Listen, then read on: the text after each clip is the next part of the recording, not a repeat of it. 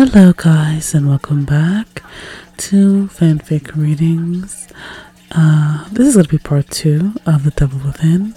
I had a lot of fun doing the first one, so I'm glad that you're back for another. So, without further ado, let's begin. The Devil Within, Chapter 2 A Silent Night by the Hooligan P.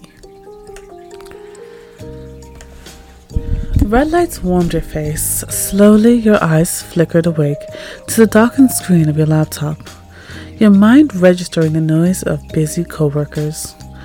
Rubbing your eyes awake, you turned to your laptop, hoping no one saw you asleep at your desk.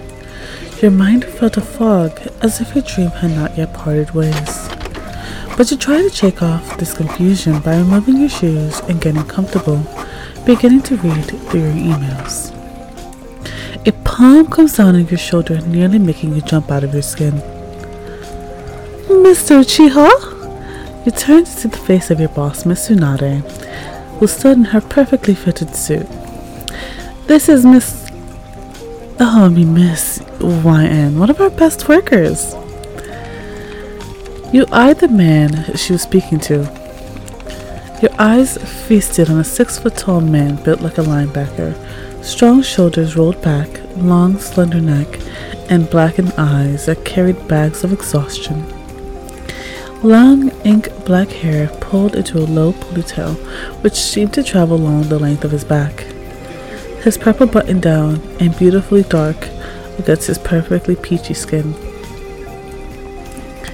Is she now? he asked in a sultry voice that caressed her ears, silencing all the background noise.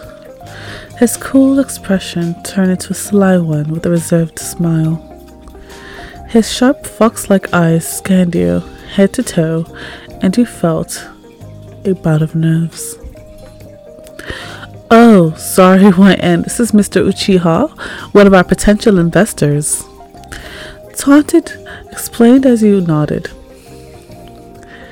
Hello, you said politely, not getting up from your seat.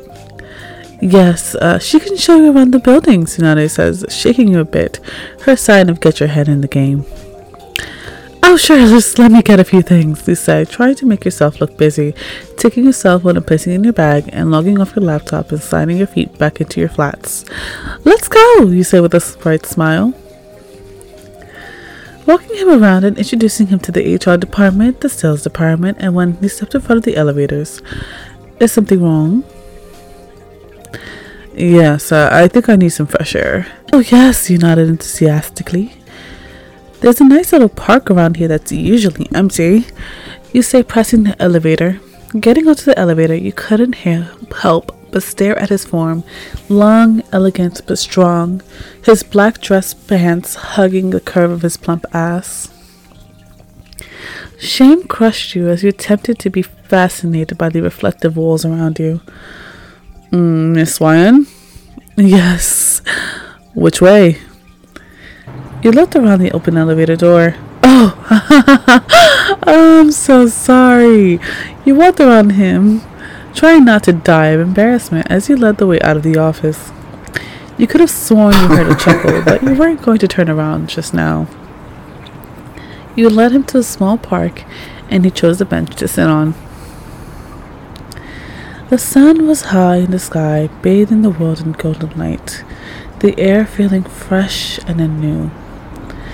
Your eyes looked onto the distance, into the silhouette of the city, filled with colors of the rainbow.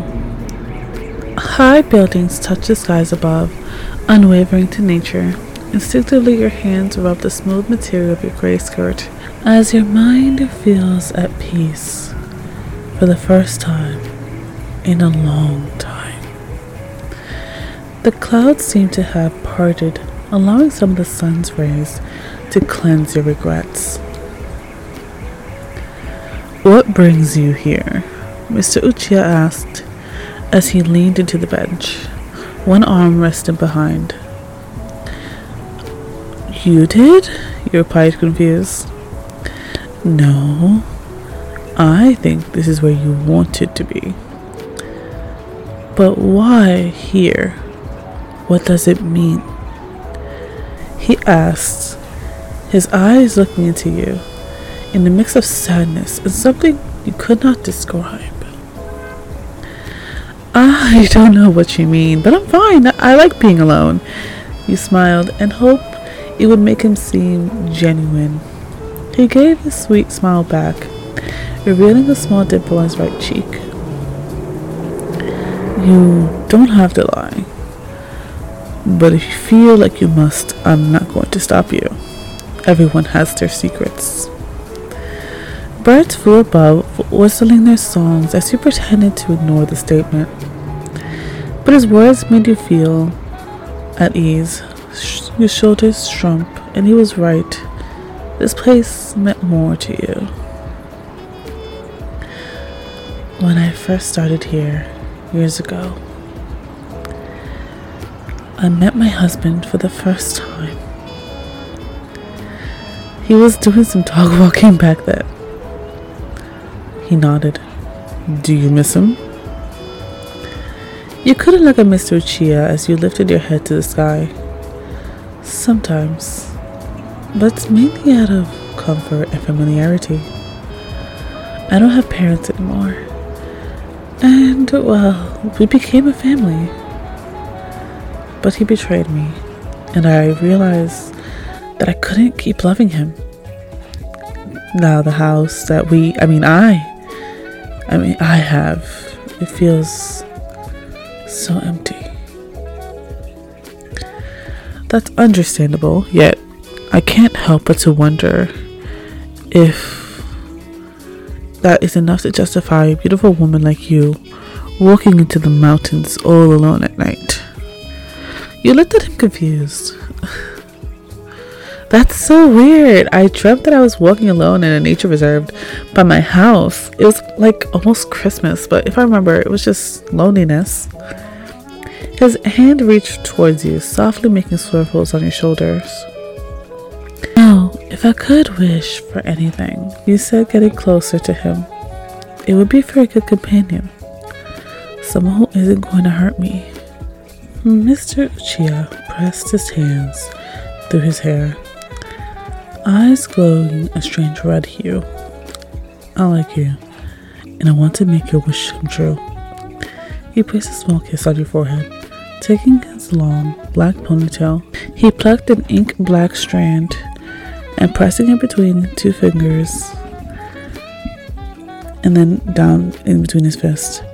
As he opened it, a beautiful flower was on his palm. It was bright blue, lavender, with pink edges that almost took your breath away. Remember this when you wake. He guided the hand of the flower, the petals warm and soft. If you choose to forget, then you'll never see me again. What? You asked, holding the flower to your chest.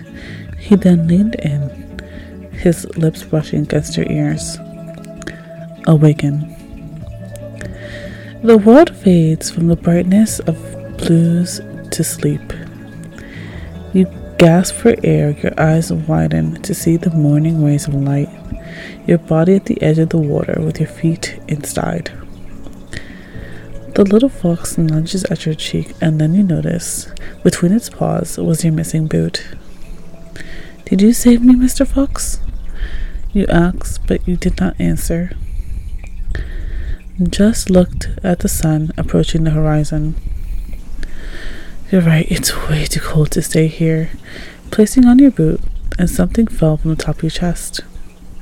You looked out at the water, and you could almost choke on air. Upon the water lay the most beautiful flower that you'd ever seen, and the distorted memories of the dream came to you. Mr. Uchiha, I'll remember you. I will remember you.